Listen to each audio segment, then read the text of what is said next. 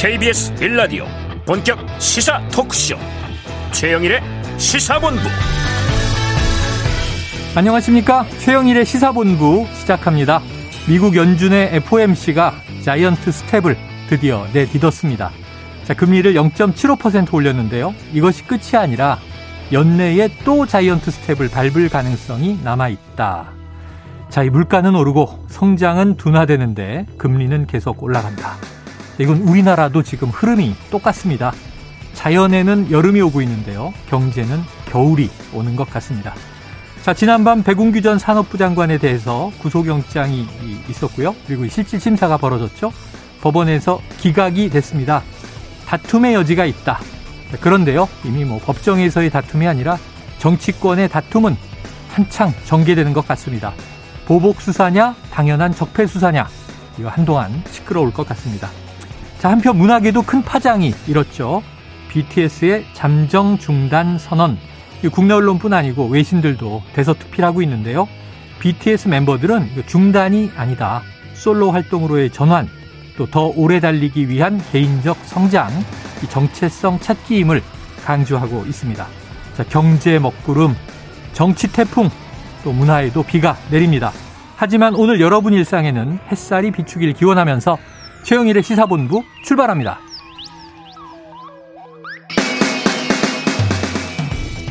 네, 1부에는요, 오늘의 핵심 뉴스를 한입에 정리해드리는 한입뉴스 기다리고 있고요. 오늘의 10분 인터뷰, BTS 단체 활동 중단의 배경과 K-팝 시스템에 무엇이 문제인가 진단을 해보겠습니다. 이어서 각설하고 시즌2 그리고 경제본부도 준비되어 있습니다. 한 입에 쏙 들어가는 뉴스와 찰떡궁합 이 디저트송 신청 기다리고 있으니까요. 오늘 뉴스에 어울리는 노래가 있다 싶으면 문자 샵 9730으로 마구마구 보내주시기 바랍니다. 오늘의 디저트송 선정되신 분께는 치킨 쿠폰을 보내드리고 있죠. 짧은 문자 50원, 긴 문자 100원입니다.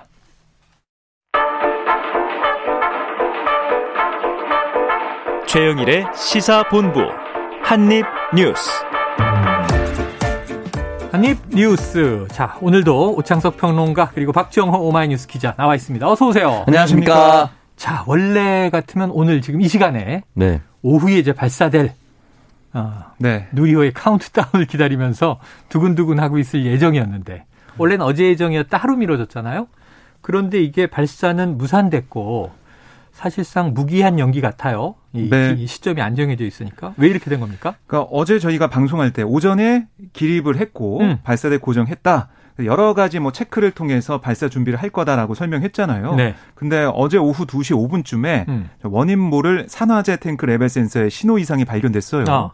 그래서 이렇게 발사가 불가능해졌는데 산화제 레벨 센서가 뭐냐면 산화제 탱크 내부에 충전되는 극저온 상태의 산화제 수위를 계측하는 설비거든요. 네네. 근데 이게 발사체가 기립을 하면 레벨 센서의 센서 값이 변해야 되는데 그렇지 않았다는 겁니다. 어. 특히 지금은 어, 문제가 뭔지 정확한 원인이 뭔지 모르는 상황이기 때문에 네네. 발사를 언제쯤 재추진할 수 있을지는 지금서 알 수가 없고요. 지금 누리호를 조립동으로 옮겨서 원인을 분석하고 문제 부위를 파악해서 보완하는 작업을 할 예정입니다. 네. 야, 이게 뭐 우리는 기술적인 건 잘 모르지만 네. 이 센서의 문제인지 뭐 산화제 탱크의 문제인지 음. 여러 가지 이제 점검을 해야 될 것으로 네. 예상이 되는데 이게 정말 예민한 거잖아요. 엄청난 부품이 모여 있고. 그렇죠. 그 지난번 발사 때도 정말 다 성공하고 어제도 말씀드렸다시피 마지막에 네네. 아쉽게 네. 실패한 부분이 있었기 때문에 이번에도 이번엔 반드시 성공시키겠다는 또 의지 그리고 음. 또그 의지는 결국은 과학적인 분석과 과학적인 모든 완비가 끝나야 되는 것이거든요. 음. 그래서 조립동으로 옮겨서 다시금 점검을 하고 있, 는데 발사 예비를 현재까지로는 이제 누리 발사 관리위원회에서 16일에서 23일로 설정해 둔 상태인데 만약에 이 기간 내 문제 상황이 해결이 되지 않으면 일정을 다시 논의를 해야 됩니다. 네네. 근데 16일, 23일로 설정해 둔 게 연기돼서 7월 초, 뭐 7월 중순이 바로 되는 것이 아니라 음. 이때부터 또 장마나 태풍 아, 그렇죠. 시즌이 바로 오기 때문에 아. 어, 곧바로 이제 이어지는 것이 아니라 2차 발사 일정이 만약에 16일에서 23일까지 잡히지 않는다면 아예 훌쩍 뛰어넘어서 늦가을로 갈 수도 있다. 음. 라고 얘기하는 것이 이제 전문가들의 이야기입니다. 네. 자, 그런데 누리호 발사 안전하고 완벽하게 성공하는 게 문제지. 네. 우리가 이게 날짜가 중요한 게 아니잖아요. 맞습니다. 이게 뭐 길일이 있는 것도 아니고. 자, 그래서 이것은 정말 안전하게 기술적 점검이 끝난 후에 어, 자신이 있을 때 발사하는 게 맞다 이런 생각이 드네요. 네. 자, 우리 좀 느긋하게 좀 기다리죠. 뭐 어쨌든 우주항공 개척 시대는 음. 우리나라의 자력으로 눈앞에 성큼 다가와 있습니다. 느긋하게 기다려주면 될 뉴스고요. 자, 다음 뉴스는 지난 밤 사이에 나왔습니다. 항상 이게 밤에 속보가 나와서 음. 아침에 보게 되는데 자, 어제 또 하나의 큰 이슈가 이 이른바 산업부 블랙리스트 혐의를 받은 백운규 전 산업부 장관이 어, 영장 실시 심사가 있었는데 어, 기각이 됐네요. 네, 그렇습니다. 어제 서울 동부지법 신용무 영장 전담 부장판사가 이게 판단을 했는데요. 이 범죄 혐의에 대한 대체적인 소명은 이루어진 것으로 보이나 음. 일부 혐의에 다툼의 여지가 있다. 아. 이렇게 얘기하면 영장 청구를 기각했습니다. 그러니까 뭐 도망 염려가 있다고 보기 어려운 그런 부분도 지적을 했고요. 네. 왜냐하면은 이 백 전 장관이 이제 다른 건으로 형사 재판을 예, 받는 점 예. 이런 것들 얘기를 했고 또 재반 정황에 비춰볼 때 피의자가 다른 피의자나 참고인을 회유해서 자신에게 유리한 진술을 하게 할 가능성이 사실상 없다. 또 증거 인멸할 우려도 있다고 보기 어렵다라는 얘기를 했습니다. 아울러 이렇게 피의자에 대한 추가 수사가 불가피한 상황에서 피의자가 구속된다면 방어권 행사에 심대한 영향이 있을 걸로 보인다. 기각 사유도 설명을 했는데요. 음. 어제 이제 이게 결과가 9시 한 40분쯤 좀 일찍 나왔습니다. 생각보다. 그래서 이게 이제 재판부가 좀 빨리 판단했다는 생각도 들었고요. 음. 어제 밤 11시 24분쯤 이 서울 동부구치소에서 풀려난 백 전 장관 뭐라고 했냐면 현명한 판단을 해주신 재판장님께 감사하다. 앞으로 재판에 성실하게 임하겠다 이렇게 얘기를 하고 집으로 돌아갔습니다. 네. 근데 뭐 어제도 잠깐 얘기했지만 유사하게 음. 지난 정부에서 지난 정부의 장관이 음. 실형을 받은 사례도 없지 않았어요. 음. 김은경 전 환경부 장관은 네. 음. 그때도 구속영장은 기각됐는데 음. 불구속 기소돼서 재판에선 실형 2년 받았단 말이죠. 네. 자, 이 비교해 보면 에, 검찰의 이제 앞으로의 행보는 보강 수사를 해서 다시 구속영장을 치느냐 음. 아니면 불구속 상태에서 기소하느냐 재판에 넘기느냐. 음. 자, 오평로가님 어떻게 될 것 같습니까? 그 저는 이제 두 번째 보강에서 다시 구속영장을 하는 것이 음. 어 무리한 수사처럼 보인다라는 것을 피할 수 없을 겁니다 검찰이. 아, 왜냐하면 네. 어 김은경 장관과 조금 다른 부분이 하나 정도 있다면 백운규 전 장관은 이번 구속영장 기간이 두 번째입니다. 음. 지난 2021년 2월 월성 1호기 원전 경제성 평가 조작에 관한 혐의도 혐의가 달랐죠. 네, 혐의가 다르긴 했지만 직권 남용은 엄밀히 증명돼야 한다. 음. 라면서 이제 기각이 됐습니다. 네. 이분도 마찬가지거든요. 그러니까 13개 산업부 기관장에 대한 사직서 강요. 이게 직권남용 권리행사 방해인데 이 두 가지를 계속해서 밀어붙인다라고 한다면 그 결국은 지금 벌써 오상호 비대위원장이 무리한 수사다. 음. 전 정권을 향한 표적 수사다라고 얘기를 하고 있는데 한 번 기각된 거, 두 번째 기각된 거, 물론 혐의가 다르긴 했지만 또 한 번 들어간다는 것은 검찰이 이건 그냥 이 사람을 반드시 구속시키겠다는 의지처럼 네, 볼 수도 네, 있어요. 네. 그래서 완벽하게 어떻게 할 것인지 검찰은 다시 생각을 하겠지만 저는 음. 무조건 뭐 어떤 혐의가 구속영장이 기각됐기 때문에 이 사람이 무죄다 이런 취지로 말씀드린 건 아니고요. 음. 명확하게 판단을 다시 한번 내려야 된다. 그래서 아마 이 부분에 대해서 좀 검찰도 약간의 숙고 시간을 가질 거라고 생각합니다. 네. 음. 자, 고심의 시간이다. 그런데 이미 또 박상혁 의원에 대해서 음. 지금 수사 착수 보도는 나왔어요. 네. 아까 말씀하신 대로 우상호 비대위원장 얘기는 이게 사실상 문재인 전 대통령을 포토라인에 네. 세우기 위한 당시 청와대로 향하는 기획수사 아니냐 이런 음. 취지의 보복 수사다라는 음. 입장이고 그렇습니다. 아, 반면에 뭐 국민의힘에서는 아니 그러면 전 정권에서 있었던 음. 그 일을 가지고 수사한 거, 그러니까 박근혜 정부 시절 있었던 일을 가지고 문재인 정부에 수사한 거. 음. 그 적폐청산 수사도 그것도 복수 아니냐 어. 이렇게 얘기를 하고 있는 거고요. 그리고 오늘 한동훈 법무장관이 네. 낮에 서울 중구에서 열린 교정대상 시상식에 참석하기 전에 취재진에게 뭐라고 했냐면 음. 아니 이 중대한 범죄 수사를 보복이라고 한다면 상식적으로 국민께서 전혀 동의하지 않을 거다 음. 이렇게 또 반박을 하고 있습니다. 네. 이게 입장이 다 달라요. 청문회에서 한동훈 장관 후보자 때는 네. 자신은 탄압받았다. 음. 그러니까 당시에 검찰에 대한 수사 지휘권 발동이나 징계가 부당했다라고 또 음. 항변을 했잖아요. 그래서 이게 다 당하는 쪽과 또 바라보는 쪽에서 음. 한쪽은 보복, 한쪽은 정당한 수사, 음. 또 한쪽은 뭐 탄압, 음. 한쪽은 잘못했으니까 징계 받아야지. 이게 계속 충돌한단 말이에요. 그렇습니다. 참 어떻게 이게 정리가 될지. 그래서 정치권에서 계속 이제 다툼의 음. 어, 불씨들이 되는 것 같습니다. 자, 다음 이슈로 넘어가 보죠. 이게 연일 어, 이어지는 논란인데 지금 김건희 여사의 이 비공식적인 노출 이게 팬카페 문제도 있고 또는 사실은 사실은 공식적인 행보인데 비공개라고 하는 이제 측면에서 보도가 문제다. 또 이런 뭐 이제 일부 여권의 시선, 대통령도 비슷한 이야기를 했고요. 여기에 대해서는 여당 내에서도 우려가 나오고 있다. 제2부 속실을 차라리 부활하자. 그렇습니다. 될까요? 그러니까 오늘 국민의힘 최고위원 회의에서 논의된 사안 중 하나가 음. 김 여사의 행보를 보좌할 조직의 필요성 국민의힘 최고위에서 그렇습니다. 아, 그래서 사실은 지금 윤석열 대통령이 공약 사항으로 해서 제2부속실을 폐지했어요. 음. 근데 그 뒤에 뭔가 빈틈이 계속 발생하고 있다. 네. 이런 문제 의식이 있는 거고요. 그래서 오늘 보면은 김용태 최고위원이 뭐라고 했냐면 제2부속실 설치는 국민 여론에 들어올 필요가 있다. 음. 아, 개인적인 주변 지인에 의존하기보다는 대통령실 차원의 체계적인 지원이 뒷받침되도록 하는 게 불필요한 논란을 양산하지 않는다. 이렇게 음. 얘기를 했고 어, 이 국민에게 납득할 만한 사정을 설명하고 이해를 구하면서 책임 정치를 구현하는 새 정부가 되기 희망한다. 네. 이렇게 또 지적을 하기도 했습니다. 또 하태경 의원 같은 경우는 오늘 또 라디오 KBS 라디오에 나와서 뭐라고 예. 했냐면 윤 대통령이 깔끔하게 사과하고 양해를 구하고 만드는 게 맞다. 음. 예, 공적 조직과 연결이 안 되면 소통이 안 되고 사적인 조직을 쓰게 되면서 더 큰 사고가 날 수 있다. 이렇게 우려를 했어요. 네. 그러면서 이 지난 대선 당시 많이 회자가 됐던 개사가 논란을 음. 언급하면서 대선 당시 김여사 관련 팀이 선거 캠프와 분리돼 소통이 없었다. 음. 아, 당시 시기적인 맥락을 고려하지 않고 사진을 올리는 바람에 오해를 받지 않았냐 이렇게 얘기하면서 이번에도 같은 논란이 반복되고 더 크게 될 수가 있으니까 음. 좀 정리하면서 공식적인 조직, 그러니까 제2부속실을 부활시켜야 된다 이런 얘기를 하고 있습니다. 네. 그러니까 이게 아침에 도어 스태핑이 굉장히 중요하게 여겨져서 네. 한달 동안 지금 매일 속보로 되는데 대통령이 부인의 행보에 대해서 네. 아니 뭐 부산 친구가 맞고 빵집을 많이 알고 뭐 이런 얘기를 대통령이 해야 되나 네. 하는 걱정도 들거든요. 제2 부속실 부활 됩니까? 저는 부활할 수밖에 없는 방향으로 갈 아, 것이다. 또는 다시.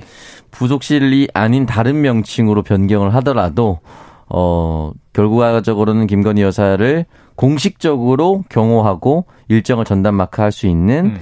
팀이 생길 수밖에 없다라고 생각이 들고요. 애초에 내조에 전념하겠다라고 얘기했었던 것과 달리 공식 행보가 굉장히 많지 않습니까? 네. 근데 그걸 비판하고 싶지는 않아요. 음. 어쩔 수 없거든요. 그거는 대통령 부부의 일상이 공개가 되고 대통령 부부의 행보가 주목을 주목받는 건 당연한 일입니다. 음. 그렇다면은 내조에 전념한다라고 한다 하더라도 그리고 권양숙 여사를 예방하고 네. 김정숙 여사를 예방할 것이라고 한다면 음. 그것도 내조의 일환이 될 수도 있어요. 그렇기 때문에 그렇게 한다 하더라도 그 모든 것은 공식적인 일정이 될 수밖에 없는 것이 공인이기 때문에 음. 그래서 어 이름이 어떻게 될지 모르겠지만 지금 용산 집무실도 이름을 여러 가지 명칭을 변경하려고 하고 있지 않습니까? 그렇다면 명칭을 변경한다 하더라도 김건희 여사를 전담하는 실이 있어야 되고요. 음. 그 국민을 위해서라도 있어야 되는 것이고 네, 네. 또 김건희 여사를 위해서라도 있는 것이다. 그러니까 사실은 그 표현 어, 대통령 뭐 처음 해봐서라든지 이런 표현이 뭐 논란이 되고 비판도 많이 받긴 했지만 처음일수록 그렇다면은 네. 훨씬 더 체계적인 관리 그 음. 이전에 있었던 시스템이 있잖아요. 그 시스템을 따라서 가는 것이 저는 옳다라고 봅니다. 네. 자, 뭐 그렇게 이제 흘러가는 지금 분위기인데 그러니까 이게 이 내조의 범위가 어디인가 보면 음. 우리가 이 5월 10일 윤석열 대통령 취임식 때 미국에서 누가 대표로 왔죠? 아. 예, 해리스 부통령의, 부통령의 영부군. 네. 그 사실은 공식 직함은 없어요. 음. 근데 부통령의 남편 배우자가 음. 네. 미국의 축하 사절 대표로 옵니다. 네. 그럼 우리는 아 이거 우호의 표시다 얘기하잖아요. 네. 그런 이제 비중 있는 자리. 근데 부통령의 남편도 그러한데 음. 지금 대통령의 부인인데 야당은 사실상 지금 이미 팀이 있는 거 아니냐 네. 이런 의혹의 눈초리가 제가 보도가 좀 헷갈렸던 게 어떤 음. 보도는 자, 네 명이 이 김건희 여사가 노무현 대통령 참배하고 권양수 여사 만나는 걸 수행했는데 네. 세 명이 코바나 컨텐츠 직원이다. 음. 네명 중에 세 명이 어 코바나 컨텐츠 직원? 음. 근데 대통령실 발표는 네 명 중에 세 명이 대통령실 소속이다. 네. 음. 그러니까 그럼 숫자가 안 맞잖아요. 네. 그두 개 중에 하나는 틀린 거잖아요. 음. 근데 보니까 코바나 컨텐츠 출신이 대통령실 직원인 게 맞아서 아니 교집합이 있으니까 둘 다 틀린 게 아니구나. 어떻게 된 겁니까? 그러니까 대통령실의 설명은 뭐냐면 이 우리가 얘기했던 대학 무용학과 교수 음. 김모 교수가 있죠. 네. 그 김모 교수와 그분은 이제 사인인 것이고 그렇습니다. 네. 대통령실 직원 3명 있었습니다. 네. 근데 그 3명 가운데 2명이 음. 김 여사의 회사였던 코바나 컨텐츠 직원이었다라고 음. 해명을 한 거죠. 직원 출신이다. 직원 출신이다. 뭐 지금 회사는 지금 안 하고 있으니까 아니, 겸직할 수는 없죠. 그렇습니다. 사기업에 있으면서 대통령실에 있을 수가 없죠. 결국 이제 이 부분이 계속 좀 얘기가 나오고 있는 건데 그렇다면 이 대통령실 직원 3 명이 동행을 했는데 음. 이세 사람의 직무는 뭐고 직함은 어떻게 되는 거냐. 음. 그러니까 이 대통령실에서 하는 업무가 뭔데 이렇게 아, 김건희 여사 일정을 수행한 거냐 네. 이 부분이 의구심이 더 떠오르는 거고요. 그러면 제2부속실은 없지만은 이게 전담하는 직원들이 있는 건지 네.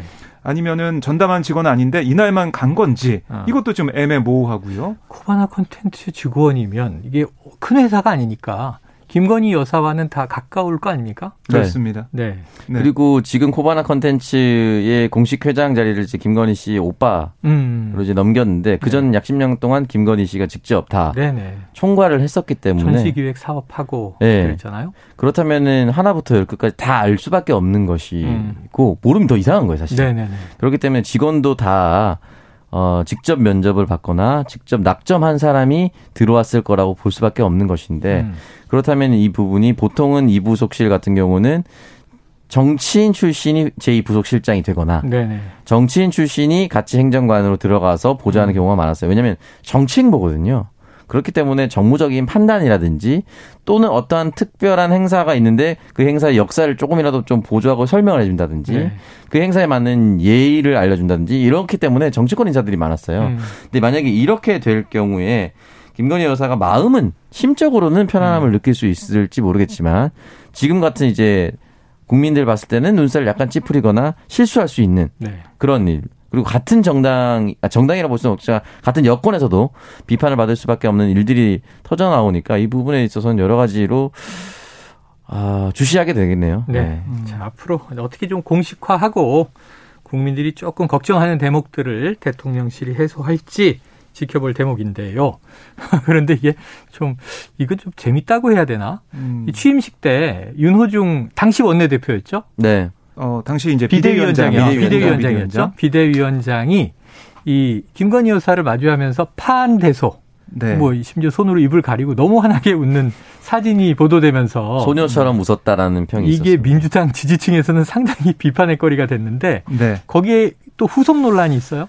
네, 그러니까 이 여기에 대해서 이 사안에 대해서 상황에 대해서 윤 대통령은 뭐라고 했었냐면 국회의장단과의 환담 자리에서 제 부인이 이 윤호중 전 위원장에게 파평 윤씨 종친이기도 한데 잘 음. 도와달라라고 언급했다. 아. 그러면서 이렇게 웃은 거다라는 설명을 했는데요. 같은 종신데요. 이렇게. 네, 그렇게 하면서 웃었다라고 했는데, 근데 이번에 이제 보도가 나온 걸 보면 윤전 위원장이 당시 이 김여사 어머니의 친척을 잘 안다는 얘기를 음. 했더니 음. 김 여사가 대뜸 그러면 제가 줄리가 아닌 걸 알고 계시겠네요. 아, 아. 직도 제가 줄리라고 생각하시나요? 아. 이렇게 말을 했다는 거예요. 아, 직설적인 그렇습니다. 질문이네요. 때문에 윤 전 위원장이 좀 당황하기도 하고 아. 어, 그런 상황에서 웃는 겸연쩍게 웃은 것이다. 그게 또 사진이 찍혀서 네. 어, 보도가 되고 네네. 대통령실을 통해서 알려지게 되고 이런 상황이 된 거거든요. 어.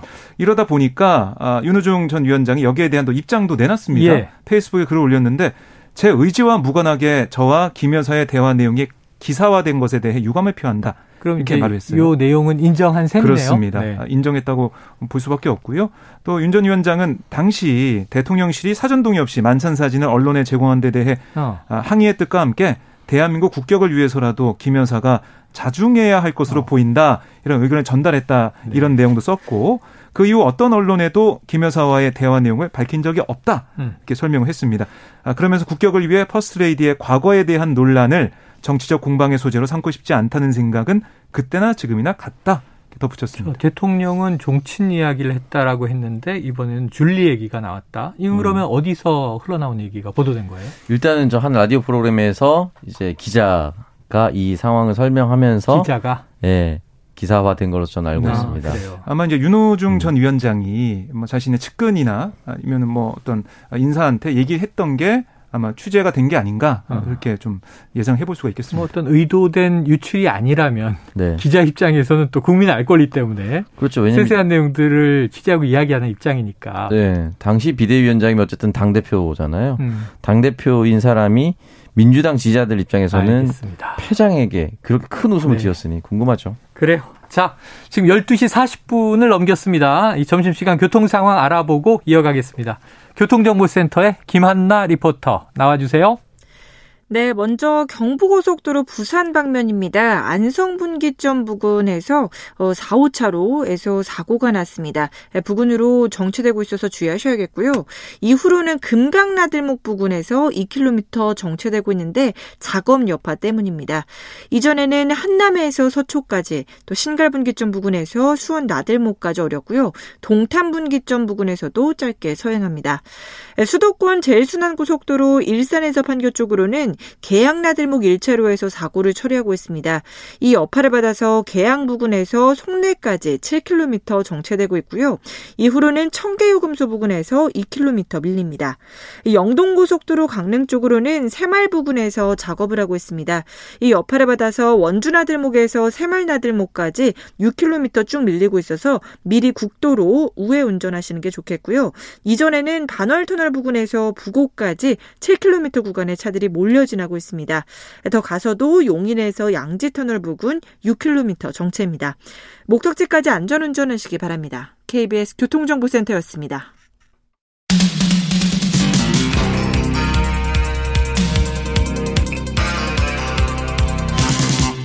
최영일의 시사본부. 네, 이게 뭐 전임 정부 시절이었습니다. 이 서해상에서 실종됐던 공무원이 나중에 북측에서 총격 살해당한 사건. 당시 이제 여러 가지 이야기들이 있었는데요. 그런데 이제 당국에서는 이게 이제 자진 월북으로 보인다라는 취지 이야기가 나왔었고 유가족은 상당히 반발했던 기억이 있습니다. 여기에 네. 대해서 새로운 지금 발표가 나왔네요. 네, 어, 뭐 아시겠지만 이게 2020년 9월 21일에 있었던 일이고 인천시 네. 옹진군 소연평도 남쪽 2.1km 해상에서 실종됐다가 아, 이 공무원 A 씨가 북한 쪽으로 표류했고 음. 하루 뒤 북한군에 총격을 받아 숨졌습니다. 네네. 이 사안이 벌어진 다음에 사실 이 유족이 지난해 11월 서울 행정법원에 당시 청와대와 해양경찰청 등을 상대로 정보공개 청구 소송을 냈어요. 음. 그랬는데 그때 1심 판결은 뭐냐면 원고 승소로 판결을 했고 네. 군사 기밀을 제외한 고인의 사망 경위 등 일부 정보를 열람할 수 있도록 했습니다. 음. 근데 당시 이제 정부에서는 아, 국가안보 등을 이유로 해당 판결에 대해 항소를 하면서 음. 정보 공개가 이루어지지 않았어요. 네네. 그런데 오늘 국가안보실의 발표를 보면 이 항소한 것을 취하했다라고 아. 얘기를 한 겁니다. 그러니까 정부 차원에서 그렇습니다. 소를 취하했기 때문에 네. 그러면은 그냥 이저 어. 원심 판결이 유지되는 거네요. 그렇습니다. 어. 유지가 돼서 어, 뭐 자료가 이제 공개가 되는 상황이 되겠죠, 원래는. 네, 네. 그런데 오늘 국가안보실 얘기 들어보면 이 청와대 자료 가운데 상당수는 대통령 기록물로 지정이 돼서 음. 국회 의결 없이 열람이 불가능하다. 네네. 네. 아, 그렇지만 아, 정부는 확보한 자료 일부를 공개해서 사건의 진상을 알리겠다라는 음. 얘기를 했어요. 그래서 오늘 오후 2시에 해경이 브리핑을 합니다. 네. 아, 이 브리핑을 통해서 해경이 확보한 이런 자료들, 사건 관련 자료들을 아마 공개할 걸로 보이고요. 또 이 고인의 동료에 대해 수사했던 자료도 아마 공개할 음. 걸로 예상이 됩니다. 아, 그리고 사실 2년 전 해경이 중간 수사 결과 발표에서는 A 씨가 자진 월북했다고 밝혔지만 네. 이번에는 월북했다고 단정하기 어렵다는 취지로 발표할 걸로 예상이 돼요. 네네. 네. 아울러 이 자리에는 국방부 인사들도 참석해서 입장을 설명할 걸로 보이기 때문에 음. 이때 정말 어떤 일이 있었는지 이거 다시 한번 확인해 볼 수 있는 그런 오늘 일정이 되지 않을까 싶습니다. 네, 뭐 이게 크게 내용이 크게 달라지진 않을 것 같은데요. 음. 이미 지난 10일에 이제 유가족에 대해서 방금 박정호 기자가 말씀하신 내용이 통지가 됐다고 합니다. 음. 근데 이 통지를 하면서 주요 내용이 어, 북한군의 총탄 사격을 당해서 피해자가 사망한 것으로 인정이 된다라고 음. 하면서 피의자가 네. 북한군이라는 사실 외에 이름과 소속 등 인적 사항이 특정되지 않았고 음. 소재도 불분명하고 남북 분단 상황으로 북한의 협조도 기대할 수가 없고 네. 피의자 소환 기대할 가능성이 전혀 없기 때문에 어. 수사를 중지할 수밖에 없었다. 라고 할, 알려졌다고 합니다. 그래서 오늘 2시 예, 사망 사건과 관련된 발표 예정이 있다고 합니다. 네, 이 자체는 좀 지엽적인 문제 같아요. 누가 음. 총을 쏴서 사망에 이르게 했는가도 중요하지만 피의자 음. 사실은 그 당시에 이미 교신을 북한군 교신을 우리 국방부가 청취했는데 음. 네. 사살하라는 명령이 내려졌다. 음. 그때 왜 우리가 북측하고 음. 어떤 방법으로라도 이 저 소통을 해서 이것을 막아내지 못했는가 이런 비판점도 있었거든요. 네. 그래서 이제 이 부분에 있어서는 사실은 이게 뭐 따라 올라가면 음. 군 통수권자까지 책임을 우리는 물어야 할 수 있겠죠. 네. 그래요. 지켜보도록 하고 2시 발표를 한번 들어보고 내일 또 다뤄야 할 것 같습니다. 네. 자, 지금 경찰이 압수수색을 했는데 성남시청이에요. 그런데 그동안은 이 대장동 의혹 또 뭐 성남 FC 이제 협찬금 관련 문제 네. 이번엔 백현동 의혹이군요. 그렇습니다. 그러니까 이 백현동 부지에 이제 아파트가 들어섰는데 네. 전북 완주군으로 이전한 한국식품연구원 소유였던 부지였어요. 음. 근데 이게 이제 2015년 2월 부동산 개발 회사 아시아 디벨로퍼에 매각했는 다음에 자연 녹지 지역에서 준 주거지구로 용도가 변경이 됐습니다. 네. 근데 여기서 이제 어 의심을 받는 부분이 음. 당초 전체 가구가 민간 임대로 계획이 됐는데 음. 2015년 11월 민간 임대가 전체 가구 수의 10%인 123가구로 줄고 네. 분양 주택이 1,110가구로 대폭 늘었다. 어. 뭔가 특혜가 있는 게 아니냐라는 얘기가 나왔고요. 그러니까 이게 또 이재명 전 시장 지금 의원에 대해서까지 검찰과 경찰이 음. 어, 뭐 수사망을 겨루고, 겨누고 있는 그런 부분이 뭐냐면 네. 2006년 성남시장 선거 당시 이재명 후보의 선대본부장 김인섭 씨가 네. 2015년 1월 아시아 디벨로퍼로 영입된 다음에 어. 급속히 사업이 진척이 됐다. 네네. 네, 그리고 네. 이제 김 씨가 용도 변경 과정에서 모종의 역할하고 뭐 돈을 어, 수십억을 챙겼다. 이런 주장이 나오고 있는 거예요. 음. 여기에 대해 성남시는 의혹을 부인해 왔는데 여기에 대해서 검찰이 국민의힘에 고발한 사건을 경찰에 어, 넘겨서 경찰이 지난 12월부터 수사를 해온 거고요. 감사원도 지난해 5월 공익감사 청구를 접수한 다음에 올해 1월 실제 감사를 진행한 결과 수사 필요성이 있다고 보고 검찰에 수사를 요청한 그런 사건이 되겠습니다. 네. 자, 어쨌든 혐의점이 있고 수상한 정황이 있다. 자, 이 대장동에 이어서 또 이번에 백현동 이외에도 지금 아까 말씀드린 성남 FC 음. 또 하나는 이제 부인 김혜경 씨의 경기도지사 시절 음. 법인카드 이제 남용 의혹 이런 것들인데 자 백현동 의혹 이거 어떻게 될까요? 이재명 의원의 입장이 나왔나요?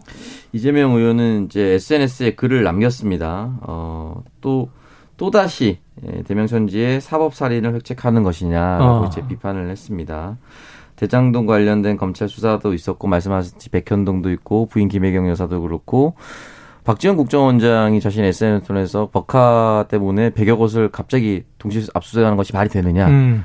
할 정도로 이제 한 사안 사안마다 대규모로 압수수색이 네. 벌어지고 있는 상황이기 때문에 이 부분에 대해서 어 정치 탄압이다, 사법 정치 살인이다라고 이제 강한 어조로 음. 이재명 의원 같은 경우는 어 강변을 했고요. 또 이제 다시 한 번 더 그 얘기를 했습니다. 어, 당초에 확정이익 4,400억, 나중에는 1,100억을 추가 환수했다. 음. 내가 이득 본 것이 아니라 공공이익을 환수한 것이다. 음. 라고 이야기를 했고, 또 로비도 시도했지만 10년간 CR도 안 먹히더라라고 얘기했었던 남욱 변호사 얘기, 음. 이야기까지 다시 엉기면서 나는 그 사람들에게 쌍욕까지 들어가며 음. 성남의 이익을 챙긴 이재명이다. 음. 라고 이야기를 남겼습니다.